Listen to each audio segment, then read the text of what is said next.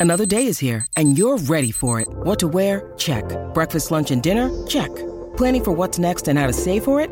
That's where Bank of America can help. For your financial to-dos, Bank of America has experts ready to help get you closer to your goals. Get started at one of our local financial centers or 24-7 in our mobile banking app. Find a location near you at bankofamerica.com slash talk to us. What would you like the power to do? Mobile banking requires downloading the app and is only available for select devices. Message and data rates may apply. Bank of America and a member FDIC.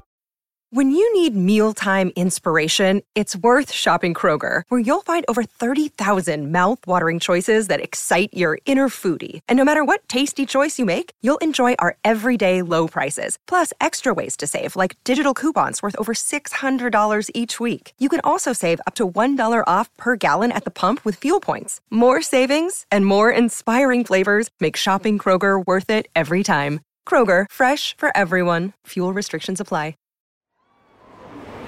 This is a crowd podcast.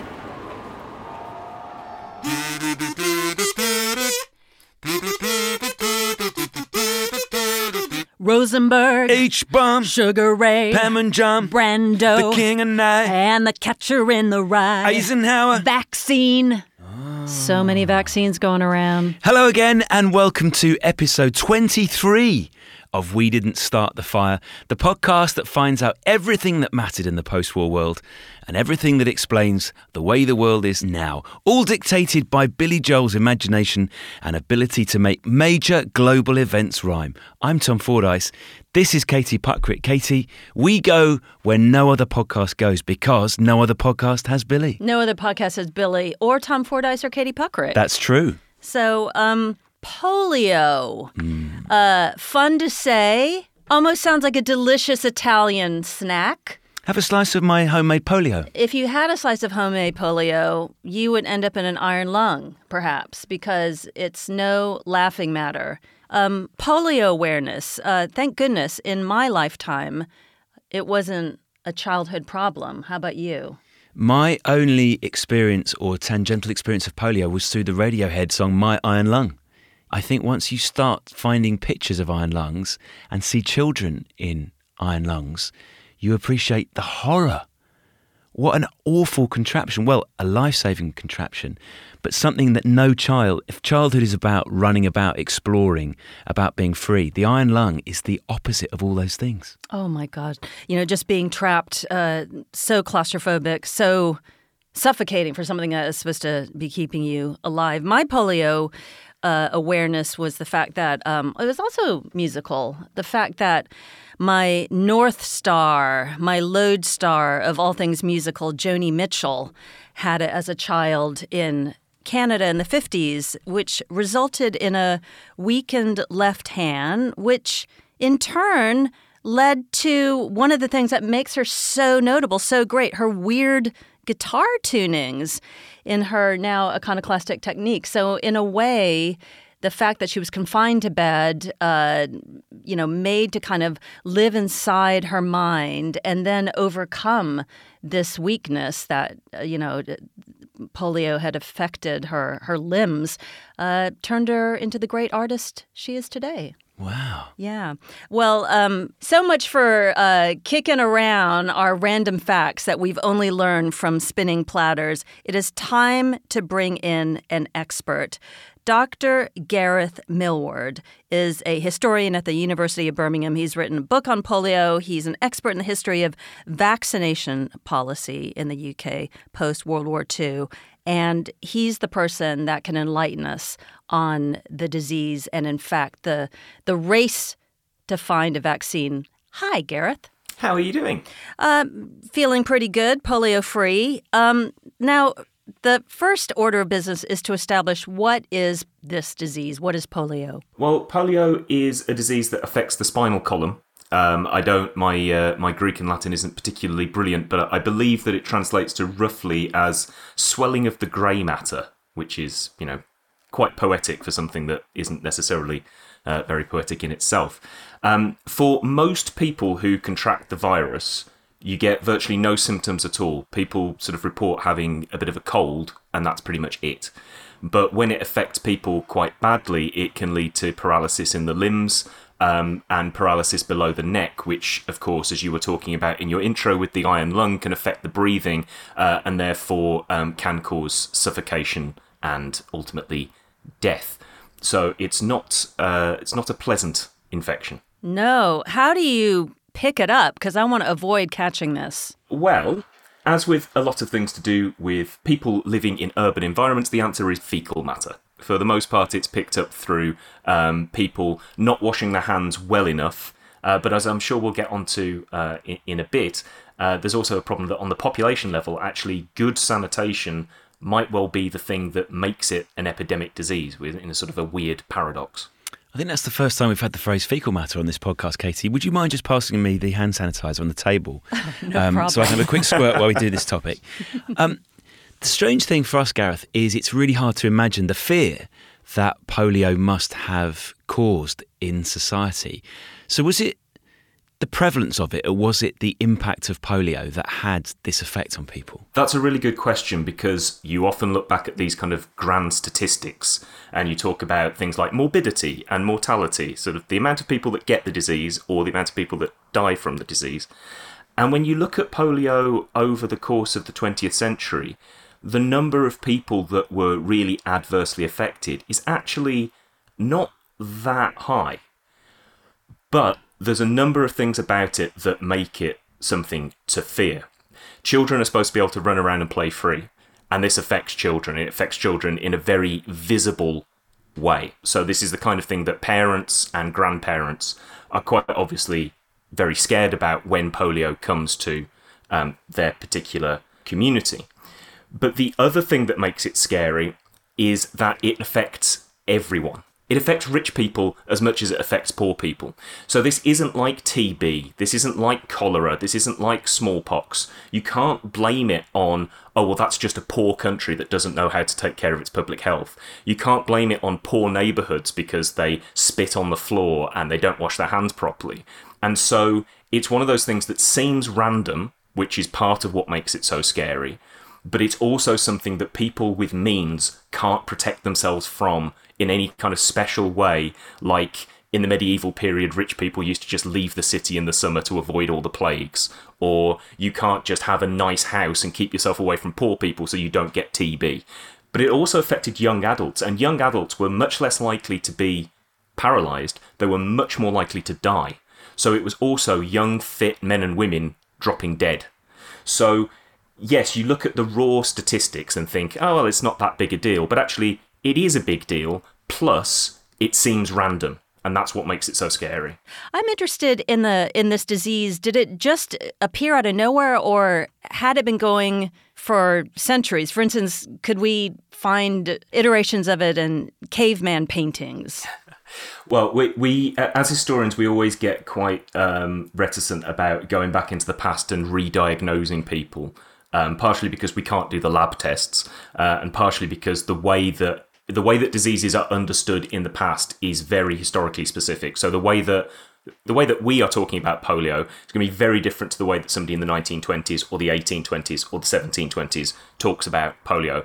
All of that said, I'm going to break all of those rules. So we know um, that we have uh, not necessarily cave paintings, but we do have images from uh, ancient Egypt which look so similar to polio, and based on what we know about the genome of the polio virus, it seems to have evolved along with humans in the same way that TB and smallpox have evolved alongside humans. So it probably was polio. What do we see in these Egyptian paintings? The sort of the typical kind of physical manifestation, so bowed legs um, and a walking stick as well. So there's this idea of needing some kind of technology to help get around. So we know that it's been around for a long time, and the, the virus itself and the disease being sort of identified in a scientific way happens in the early 19th century, the early 1800s. But it's not until the late 19th century that it becomes epidemic. And the first one in Britain isn't until after the Second World War. Wow. The thing, Katie, that scares me about th- that era is the not knowing. So you and me could be living in small town America and it's summer, so we're out and about. We'd go to the local swimming pool. We might go to a, a friend's house and play in the back garden. And we'd come back and we could have caught polio from doing those ordinary things. That the invisible nature of it. Yeah, the fact that uh, you know you start to feel under the weather, and then a minute later you're paralyzed from the neck down. That kind of ruins your summer vacation. Uh, I mean, polio, and it ruined parents' um, summer's vacations as well. I think it's worth it's worth saying at that point. So some parents wouldn't let their kids play outside in the summer, and you can imagine the effect that that's going to have on a on a kid's sort of um, upbringing and sort of relationships with friends and all those other kind of things. But like parents didn't know what the the right thing to do was. Uh, it's it's really really yeah quite scary for for the kids as as and certainly for the parents.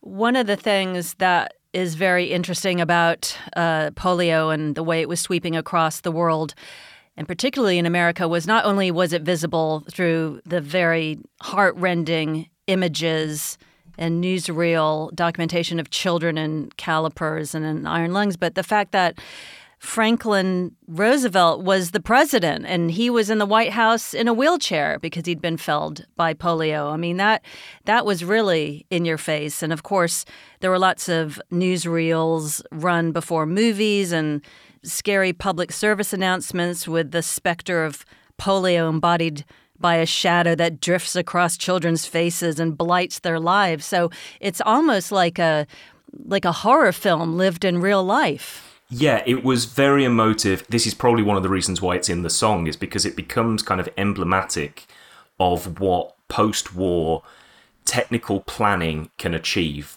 Um, but celebrity, if that's the right word for somebody like uh, a president of the United States, that becomes a big part of this story. Uh, I know that when you get to verse four, you're going to be talking about Elvis Presley, but Elvis Presley was involved in a lot of the advertising around the March of Dimes, which was the big sort of um, a fund that was set up to help uh, the research into polio, but he was also a big part of the I've got vaccinated as a young man and you should get vaccinated too, and I'm Elvis Presley, so it's cool kind of advertising kind of element to uh, this whole thing. That race to get a vaccine fascinates me because you've got two camps, have you, Gareth? You've got, is it Jonas Salk or Salk in Pittsburgh, and then you've got Hilary Koprowski in Philadelphia. And I like to think of them as sort of benign rivals where they are both hoping, obviously, to find a cure for polio, and they'll be delighted if one of them does, or a vaccination. But at the same time, they're desperate to be the one who does it.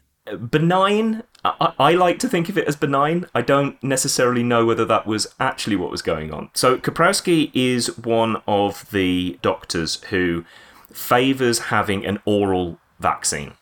Um, as we were talking about, the way that this is spread is through poo. So his argument was that if you have a vaccine that people take orally, it will pass through their gut. They'll get a benign form of the disease through the gut having to deal with the virus. And the added bonus is that when it comes out the other end, if people haven't washed their hands properly, they'll then get vaccinated too because instead of picking up real polio, what? they'll pick up, yeah, they'll pick up this version. Of, so his argument was if we have this, it, you're not only going to be vaccinating the person who consents to take the vaccine, so this d- does become a sort of a medical ethics kind of, you know, it also then passively vaccinates other people in the community. Koprowski never really managed to get his vaccine to work properly, but the one that did was Albert Sabin. He did a lot of his work in the USSR, so this also becomes a Cold War kind of um, story as well. Communist bloc, verse 3. So the other camp is Jonas Salk, as, as, as, you were saying. And he goes down what we now think of as the more traditional vaccine route of you get a jab in the arm. It turns out that while there's this rivalry and they're both saying mine's better, mine's better, they're both very good at very different tasks, and you need both to completely eliminate the disease. So the oral one, because it can be passed through the community uh, and because it's passed through the gut, it gives you very quick protection. But the injection gives you better protection a few weeks after you've had it. So that's very useful for a community where either polio isn't around at the moment or where polio has been pretty much eliminated. So we still vaccinate with the injected form children today because if polio virus were to come back into the community, uh, that could cause a problem. But while it's not here, it gives the body time to protect itself. Mm. One of the controversial aspects of Dr. Jonas Salk's development of his vaccine were the questionable methods of testing it in the field. He did vaccine trials on orphans and, as they called them back in the good old days, feeble minded children without consent. So I guess he, uh, Gareth, would just show up at uh, an orphanage with needles and the juice and just like jab kids willy nilly. How did it go down? He got consent from the institutions that housed these people, and therefore he had legal consent, and that was that the idea that um, the idea that people with uh, learning difficulties could consent or not consent on their own behalf was very shaky ground. He was not the only person doing this. There's a great book by Michael Dwyer about uh, diphtheria immunization in the first half of the 20th century. Uh, and pharmaceutical companies in Britain would go to Ireland and go to orphanages and various places in Ireland and test out these things. This was typical of uh, the way that these kind of experiments were done at the time. However, this is also the period, because of Eichmann, because of the Nuremberg trials, in which we are starting to get pushback against that sort of behaviour. Because these are men, and often men, but women uh, as well, who genuinely believe that they could change the world. And you don't make an omelette without cracking a few eggs. And I think ultimately our medical ethics have moved to a point where we are a little bit more mindful about which eggs get cracked. There also seems, Katie, to be just an enormous difficulty in manufacturing these vaccines. There was there was something I've, maybe it was the the Koprowski one. There's a, there's a, a phrase that I read, Katie, which I'll never be able to forget, which says that his early vaccination was quote prepared with successive passages through the brains of Swiss albino mice. Wow. Which, which I don't know how you get. Do you try it with an, a standard mouse and think, tell you what, I think I need a Swiss mouse? And then you try your standard Swiss mouse and think, this one's too grey. I need a complete lack of pigment for this thing to really float my boat. So I don't know specifically about the mice. So I will I will defer to your research on the mice. However, monkeys are interesting. So not just Space Monkey, verse six, but Your knowledge, by the way, Gareth, on this on this song is extraordinary, and I commend it highly. Look, I take these things seriously. I do my research. so, monkeys were used quite a lot for the Salk vaccine of passing the uh, passing the virus through uh, the brains of rhesus monkeys, but also for testing that the uh, the virus had properly been inactivated. You'd inject a monkey and see if the monkey got paralyzed. At this point, you've got a race between various pharmaceutical companies in Canada, in America, in Britain, really trying to make sure that they get their plants online to manufacture this vaccine because there's a limited period in which you can make a decent profit on this. Because once you've vaccinated every kid in um, in the terms of the time the Western world, then your demand for this drops down to the birth rate and it stops becoming as profitable. And vaccines are not that profitable for most pharmaceutical companies. It got to the point where India had to refuse exportation of monkeys because they were worried that they'd become extinct. Because India was the hmm. main supplier of these monkeys and had to say, no, we cannot export any more of these to you. We're going to run out. And it also caused PR issues. So you get headlines in like the Daily Express uh, and other tabloids where these monkeys they're not being flown first class from India or Singapore or wherever else to their nice little new uh, house in their final days in the testing center they're packed into these really tight cages um, and so you get headlines like monkey death ship of That's a great just these- headline. That's a punk rock band. well, exactly. Well, I mean, it is the perfect rock band. Um, but you get these pictures of these monkeys trapped on into these tight cages on planes often because the demand is so high and they need to get there as quickly as possible but also on uh, in storage in ships and things like that uh, and it really does become a sort of a, a, a bit of a, a sticking point but how many millions of lives and millions of paralyzed children are we going to stop over the history of humanity by doing this now.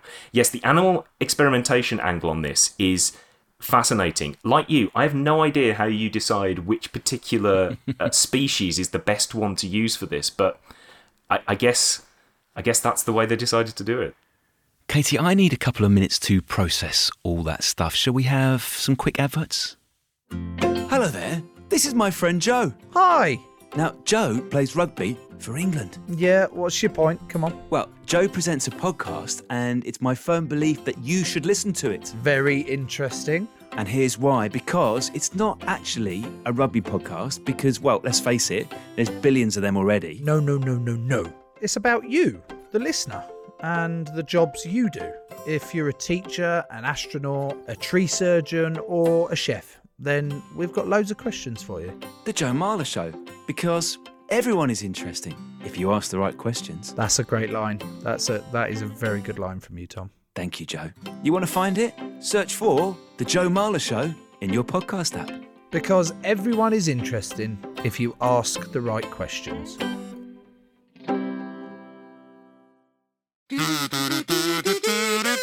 Gareth, can you talk about the Cutter incident of 1955, uh, the Cutter laboratory where the bad batch contaminated with live polio paralyzed and, and killed children who were vaccinated with it?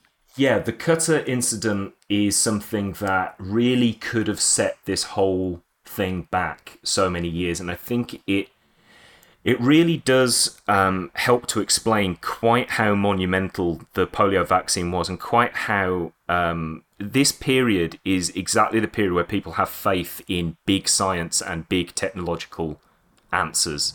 This is the age of uh, the coming of penicillin, the space race is about to start.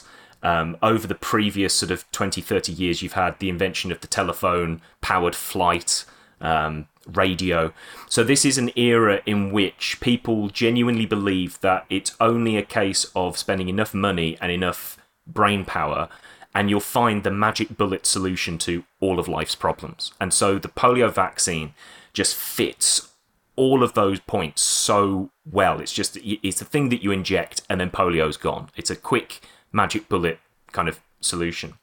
But the Cutter incident, in a lot of ways, really could have derailed that because what happens is that in the manufacture of a batch of the Salk vaccine, the virus isn't inactivated in the way that it should have been, and the safety procedures are not gone through in the way that they should have been.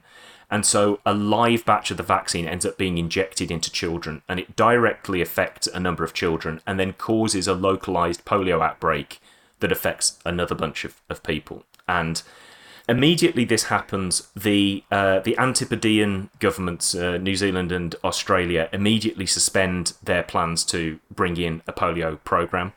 The British use it as a reasonably convenient excuse to say, oh, well, we won't import any North American vaccine because that's not safe and it's not as effective as our brilliant British vaccine. but why I find it fascinating is that you would have thought that an incident like that, in which people have been demonstrably harmed by the vaccine. This isn't a conspiracy theory. This isn't something that you hear about on the internet. This is provably happened. And yet, within a few months, President Eisenhower, last week, has decided that no, we're going to continue with this, we're going to continue providing it. And polio rate drops so significantly so quickly that most of the other countries that have issues with it change their minds ordinary people that don't have access to the scientific papers, that don't necessarily understand the difference between an individual manufacturer and the vaccine. The fact that they were still presenting themselves, still presenting their children through the mid to late 50s, I think says something about how much faith they had in medical and political authorities that what they were being provided with was going to solve this problem. Just the whole process around that mid 50s moment and the cutter incident to me is is fascinating. There's some charming footage, Katie, that we probably both watched of the vaccination program being rolled out and people with great smiles on their faces rolling up their sleeves and being jabbed at an extraordinary rate by a series of doctors. And it makes the whole thing look not only like a fun process, but you can almost sense this wonder at what science is doing. Just this sort of giddy, we're going to solve all the world's problems. Yeah. Yeah. Um, almost like it's your civic duty to do Yeah. it. You can see it in the faces of these shiny cheeked little kids where they know that they're part of a bigger project. And yet, Gareth, there was vaccine hesitancy. I mean, not helped along by the internet of today, which of course uh, would have turned a spark into a wildfire, but people did have some resistance to it. Is that right? Yes, th- there was, and, and there will be with anything that is new. There's always a question of is it safe? Is it appropriate? In Britain, um, there was a long history of anti vaccination in Britain dating back to the 19th century when smallpox vaccination was made compulsory. And there was a lot of resistance from uh, particularly local communities where public health had traditionally been the preserve of the local authority and parenting had very much been the domain of the household. And so to dictate nationally what you must do to your children, that got quite a lot of resistance. So much so that in the late 19th century, this concept of conscientious objection is brought in for vaccination, where if you can convince a magistrate that you genuinely don't want your kids vaccinated for personal philosophical reasons, um, you don't have to do it. And that's where the term conscientious objection becomes part of British law. So fast forward a few years and we're into, into, into polio. There are some people that oppose it on animal rights grounds. What's remarkable is how little direct anti vaccinationism that you see here. But what you do see is parents not necessarily presenting their children for vaccination. So that's the one end of it. The other end of hesitancy comes from young people, and I know we're recording this sort of as the vaccine rollout is really picking up speed. I'm registered for Monday, so that's good. but you've got young people who think, "Ah, I'm young, it's fine. I'm not going to I'm not going to bother."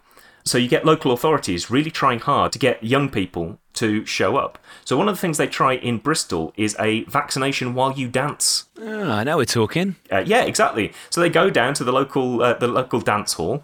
Uh, and they're sat in the corner and they've got their registration sheets and everything, and maybe a little bit of uh, vaccination, and the med- local medical officer of health. And the thing that really changes people's mindsets in Britain is at the end of the 1950s, there's a footballer for Birmingham City called Jeff Hall who had played for England at fullback, and after a game, he feels a bit off, and within a week, he's died of polio. And that really convinces young people, especially young men, that this is something that can affect them and they really should turn up to be vaccinated. Um, you get Pathé newsreels of uh, football teams walking down to their medical office of health, and you know you were talking about the lines of people with their smiling faces. So lines of Charlton Athletic players getting vaccinated against the disease. I like Gareth how you say uh, British people were lured by the promise of a wiggle on the dance floor, uh, cutting a rug. That's all it took. But in America, with the uh, the COVID vaccine in the state of Ohio, they're doing a lottery. So for Americans, it's cash money. That's the thing that's bring, bringing people in, luring them in to the idea of getting a vaccine. Katie, you talked about Joni Mitchell and the effect that polio had on her. What I found really interesting is the number of other creative types, shall we say, who maybe had that part of their childhood develop because of polio. So, Alan Alda, the actor, he had polio at seven. His parents used hot blankets and, and massage to try and stretch his muscles and get him working again. Donald Sutherland, the actor, he had polio as a child and just read and read and read, I think, lying in bed because he could do nothing else. Yeah. Francis Ford Coppola. Um, and then the other one, which I didn't know about, was Johnny Weissmuller. Oh. Johnny Weissmuller, who, Tarzan. of course, Tarzan. Yeah. Um, and previously to being Tarzan, he was an Olympic swimmer and won five golds. Apparently, he took up swimming to strengthen his body, having had polio. Oh, and the Mexican artist Frida Kahlo, who painted all of those glorious and mystical self portraits, she got it when she was six. And she remembered that uh, it began with a horrible pain in my right leg. This is what she wrote about it from the muscle downward. And then uh, the fact that she famously wore all of these traditional Mexican costumes, the long skirts, that was to disguise this withered leg. And she ended up trying to strengthen it through boxing and cycling. Really? Wow. Yeah. One thing that caught my eye uh, regarding vaccine hesitancy um, is, uh, in addition to the idea that incompetence or lab mishaps or uh, people just being a little nervous about getting a vaccine. You know, there's another element to people not wanting to get it, and that's the fact that apparently in 2011, the CIA organized a fake vaccination, a fake polio vaccination program to help find Osama bin Laden. So that the word got out in Pakistan that uh, people were being fed this fake news idea in order to manipulate people's trust. So I think that's quite interesting that people are taking something that well, the CIA were taking something that could ostensibly help people and use it against them for their own purposes. Yes. Um, that was, to put it mildly, silly. One of the things that vaccination uh, programs rely upon is trust. It's all about trust. It's all about trust between you and the person giving you the injection or the drop of the polio vaccine on the sugar cube kind of approach. So it, it's do you trust this specific nurse or doctor? Do you trust their profession? Do you trust the government that is mandating or providing the vaccine? Do you trust the pharmaceutical companies that have created it? Do you trust your fellow um, citizens to also get vaccinated so that the minimal risk of vaccination is shared properly across um, the population? And when the CIA does something like that, which directly feeds exactly the reasons why polio is still prevalent. Uh, well, prevalent is the wrong word. We are down to very, very few cases now, but certainly in the 2010s and 2000s, still prevalent in the mountainous areas of the Pakistan Afghanistan border, Nigeria, exactly the kind of places where the Islamic militants that have quite a strong sway over the forms of government there, you're playing directly into their hands. the, the main issue with that, though, was that while most of the world agreed that getting rid of smallpox, probably on balance, a good idea, the methods that were used to do it were, again, ethically dubious in the 1970s and, uh, in, and 1960s when the program was really at its height. So you, you have stories of forced vaccination of villages, of village elders who had flat out refused to have the vaccine, and yet troops come in in the dead of night and hold people down in their uh, homes and have them vaccinated.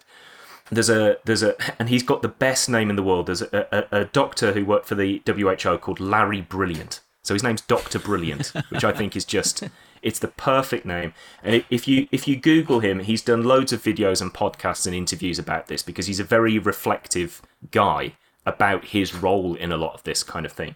But he was one of those WHO kind of workers in India that was part of using the military to help force vaccinate people. Um, and his position has always been that he's going to have to live with what he's done for the rest of his life, but that on balance, he thinks that eradicating smallpox has saved billions of lives and therefore was worth it. But he does understand, as a sort of a spiritual guy, that metaphorically speaking, when he gets up to St. Peter, he's going to have some explaining to do.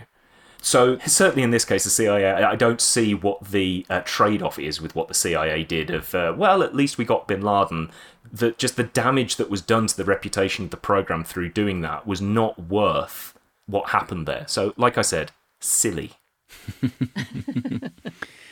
Gareth, how would you sum up the impact of the polio vaccine on society? I think there's some really positive parts of it, and then there's some elements that we need to be wary of. The positive thing about it is that it properly cemented the idea that vaccination is safe, it's effective. It's meant that lots of research has gone into vaccines because it's been proved how much, even if you just want to think about it cynically, how much money a state can save by having less disability, less death, fewer hours having to be taken off by parents to look after sick children but it really cemented how important it can be. So in Britain, over the next few years, you get a measles vaccine. You then get um, even more effective um, vaccines against measles, mumps, rubella, uh, hepatitis, various forms of meningitis. On the other side, for quite a few years, this success makes people think that magic bullets are the answer. So, so much money is thrown at trying to find the cure for cancer not into cancer research and ways of providing better aftercare or thinking about specific forms of cancer and how they can be prevented or treated, but the, this idea that there will be a pill that's invented and it will be the cure for cancer. And this is the time where there is the pill to cure morning sickness. Again, you will get onto this during your series. I don't want to be flippant about it, but Children of Thalidomide, which is in the song, very much part of this story of, oh, well, there'll be a pill for that. This is perhaps the peak of medicine thinking that all the solutions to life's problems come through a magic bullet. And as time goes on, as it becomes much more clearer that social factors play such a major part in the way that people experience disease and the impacts of disease, as we move away from infectious diseases like polio to having to deal with things like heart disease, um, as we move towards having to deal with the problems of an aging population, it becomes clear that chronic disease is, a, is financially speaking a much bigger issue, and that can't be cured by a single pill, no matter how much large pharmaceutical companies try to come up with these things. And then, of course, you get the emergence of new infectious diseases, things like Ebola, things like AIDS, things like coronaviruses, which are not dealt with by magic bullets. And as much as vaccination is going to help us so much uh, during this crisis as we speak in mid 2021, it's not the end of the problem. We're still going to need public health systems. We're still going to need an adequate welfare state to provide sick pay. And so the real win from this is it proves that when humanity is focused on a problem and it asks the right questions in the right way and it draws on everybody's expertise, it can find technological and social problems to life's issues. And I, I still kind of believe in that. Polio proves it can be done when there is a will. So many shadings to this story, Dr. Gareth Millward. Thank you so much for helping us understand this terrible disease and also the the nuances and the problematic aspects of the cure. Having this conversation has made me realize how much more stuff could have gone into the book rather than the one chapter that I ended up writing about 1950s polio in Britain involving Charlton athletics. So I will uh, I'll have to go back to my notes and see what else I can uh, what else I can write up. Okay, well get scribbling. Thank you, Gareth. That was fantastic. That was so good. You really know your onions. So, Katie, that was polio. Every bit as horrific, I think, as we expected. The idea, what it does to you, how it feels, the fear in communities. I have to say, I gleaned a little bit of hope from the good Dr. Millward because of the idea that we can be passively vaccinated through people's night soil. Um, you know, forget washing your hands anymore. Don't wash your hands. Don't wash your hands if you want to be protected from polio for crying out loud. Just go and roll around in a cesspit. Um, when we're done, Katie, I think also we should go and both get guitars and amps, turn up the gain, and we can record the debut single from Monkey Death Ship. Those poor monkeys. I shouldn't laugh. I shouldn't laugh. But I have to say, Billy, once again, we defer to the master because if he had left polio out of his ranting and raving about what was happening in the late 20th century, we would have questioned his sensibilities. Do you know what I was thinking, Katie? Because we know that these lyrics didn't take him forever. But the scope and the scale of his lyrics are fantastic, aren't they? We've criticised him gently for his obsession with baseball, and we know there's a lot of boxing in there. And but, Studebaker, I'm not. I have some questions about Studebaker. but vaccine, I think, has to happen. Has to happen. Has to happen. Now, next week he's he's on to another good one. The lyric is "England's got a new queen." Um, I wonder who that's going to be. Yeah, I'm looking forward to that one. Um, I haven't been watching The Crown at all, but What? there's there's so much around that coronation, uh, culturally, so many weird little quirky things that I think that will be a fantastic episode. And in the interim, Katie, if people would like another podcast to listen to, I want to tell you about something called The Last Archive. Now, this is from Harvard historian and New York writer Jill Lepore. And this season, Lepore is investigating purveyors of doubt. So, hoaxers, fraudsters, pseudoscientists, and how the peddling of doubt evolved over the 20th century, leading all the way to the Capitol insurrection on the 6th of January 2021.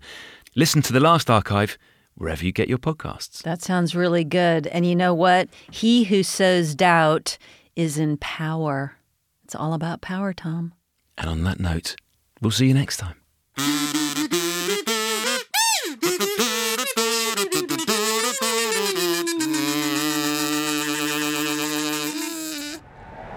Crowd Network, a place where you belong.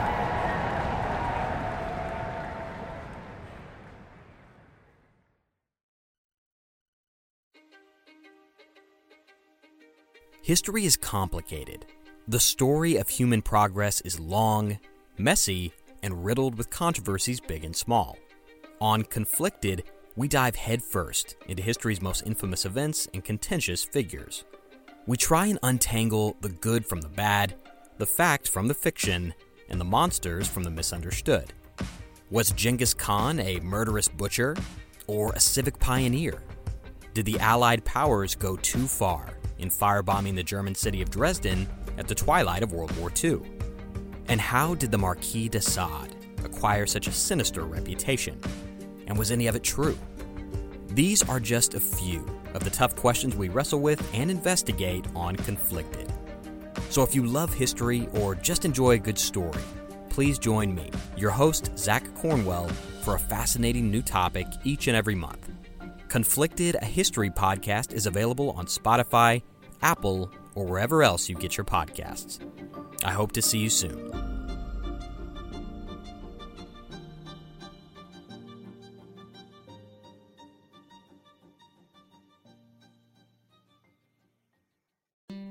Hello, everyone. My name is Tom Kearns, and I host the Anglo Saxon England podcast, where I cover the history and culture of England from the departure of the Romans in the 5th century to the Norman conquest in 1066. So far, we've surveyed the collapse of Roman rule in Britain, the migration of the Anglo Saxons, and the history of Northumbria from its beginnings in the mists of legend to its destruction at the hands of Viking raiders in the 9th century. I hope you'll come and give it a go. Hey, podcast listeners, I'm Paul Brandus introducing my podcast, Countdown to Dallas. It's a fascinating, in depth look at the seemingly unconnected events that led to the assassination of President John F. Kennedy. It's based on my book of the same title. In that book and in this podcast, I go all the way back to 1939 when Lee Harvey Oswald was born into a troubled and dysfunctional family. I'll follow his transient and often violent teenage years and young adulthood, painting a fuller picture of the man who would later become Kennedy's killer. I also take a look at events unfolding in that era, like Cuba and Vietnam, and I'll unpack the conspiracy theories too, not one of which has ever been conclusively proven. Subscribe to Countdown to Dallas at evergreenpodcasts.com or your favorite listening app October 31st.